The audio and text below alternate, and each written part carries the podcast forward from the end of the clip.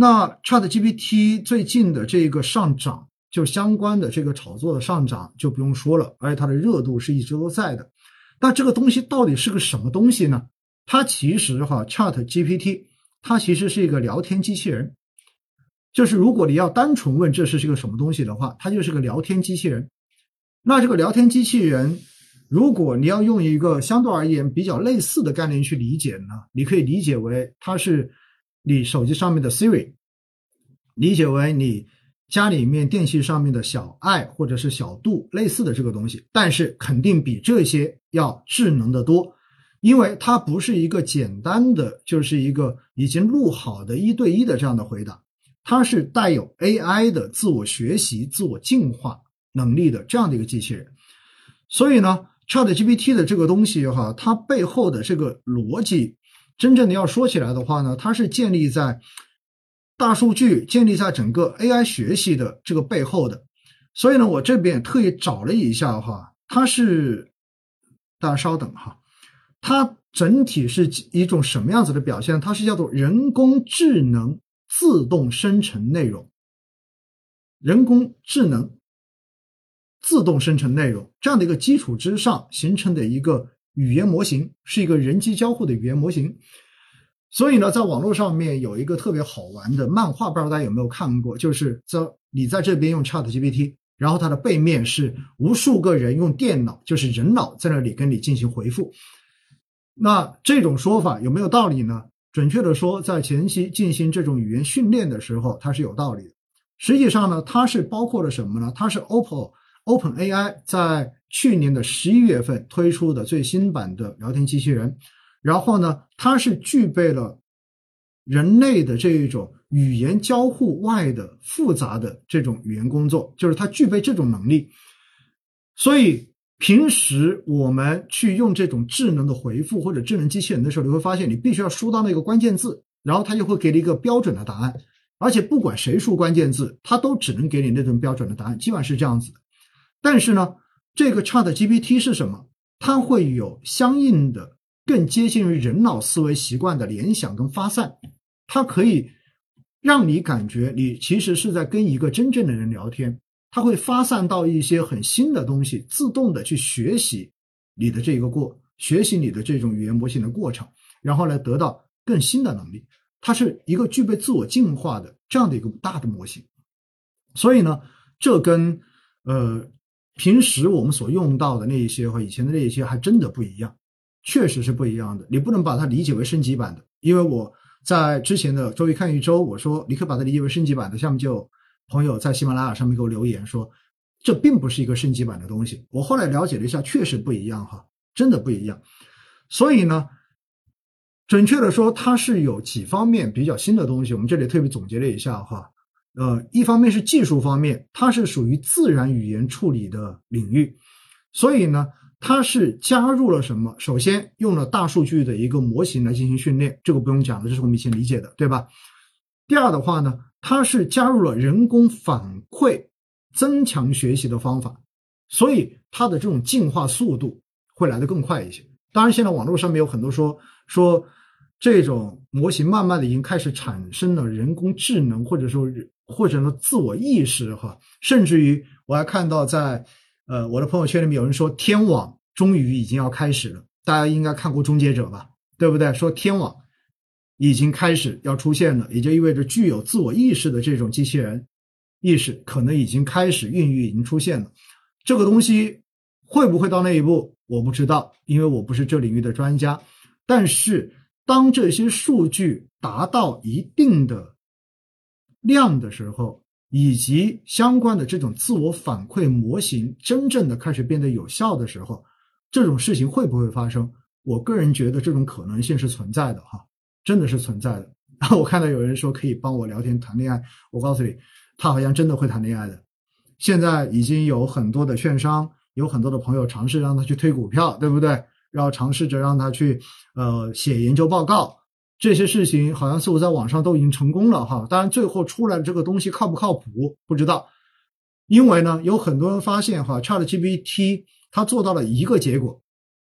叫做什么呢？叫做一本正经的胡说八道。就是他有些回答你会觉得他说的是对的，是有道理的，但是呢，他的这些回答你是没有办法去求证他到底是不是对的，因为在很多次的这种试验中间，你会发现他有时候会给出完全相反的回答。你只要改变你问题中间的某几个关键字，你会发现他可能会给出截然相反的回答，但是他所用的这一种表达的方式，跟他整个语言的组织，都是相当有逻辑的，所以呢，具备着很强的说服性。因此，一本正经的胡说八道就被定义为现在是 Chat GPT 来做答案回复的一个标准的一个形容。那这种形容其实就有点像什么呢？我告诉大家，基本上未来哈，所谓大家所看到的很多网红跟大 V 的这种回复以及这种文章，可能以后用 Chat GPT 全部能写，因为你看到很多大 V 写东西就是剪刀加胶水，对不对？尤其是各种领域吃瓜群众的那一种各种消息，基本上就是复制、改写、复制、改写。那么这些工作呢，未来基本上都可以交给 Chat GPT 来完成，你根本不用人完成了。所以以后大家如果想做网红，你想做大 V，这个门槛应该大幅的降低了。所以未来哈，听了节目的各位可以大胆的去尝试一下，尝试着就你感兴趣的话题，用 Chat GPT 来试着来写写文章试试看，因为你会发现，如果是对于相关领域不那么了解的受众，看到你通过这个模型得出来的文章之后，其实他是没有办法分辨这个东西讲的到底是对还是错的。但是他会被你的逻辑所说服，最后认同你的观点。这其实是现在在网络上面经常看到有很多文章的这种模式，其实就是这种模式。因此哈，在这一块它是可以大幅的提升效率的。那除了这一块之外呢，还有什么可能会？呃，有用呢，就是刚才说的是写作，对不对？另外一块呢，就是未来在作图方面，哈，就是现在 AI 的这个自动作图，应该大家在过去这段时间也看的很多了。直接你可以通过 AI 的算法，然后来帮你直接画画。那么这一点的话呢，未来在传媒、游戏跟宣传等领域，应该说它的这个使用效率、工作效率会大幅的提升。这一点。实际上，这也是我们，就是我自己所在的部门哈，在近期非常关注的，因为我们经常要出海报，要出很多的宣传。然后未来当这种模型成熟之后，是不是意味着我就不用再找外部的供应商来做这个事情了？或者说我不用消耗一个专门的人力来做这些事情，我有可能直接就用一个模型就可以帮我把海报给出了。所以呢，这是一个非常重要的一个应用领域。还有一个呢，就是 AI 的这个底层建模。那么现在呢，其实呃，对于算法工程师的工作，也就是对于整个码农这一块哈，我们开句玩笑说，对于码农的这种替代，实际上呢，它的这个替代性还是比较强的。因此呢，在过去我们说以前的机器人是对于体力劳动、重复劳动的一个替代，而 Chat GPT 这个东西出来之后，未来对于脑力劳动的这种替代，可能会产生深远的影响。我们公司内部今天我也看到哈，在开播之前，我们的 IT 也发了一个文章，就是我们内部也也有这个 Chat GPT 的开发，所以呢，已经把最新的这一个应用的试就是试用版已经发出来了。我自己也很有兴趣哈，在未来我会尝试着就是去用这一个 Chat GPT，然后看在我们的工作中间实际运用会用到哪一些。那到时候有一些感受呢，我想会跟大家在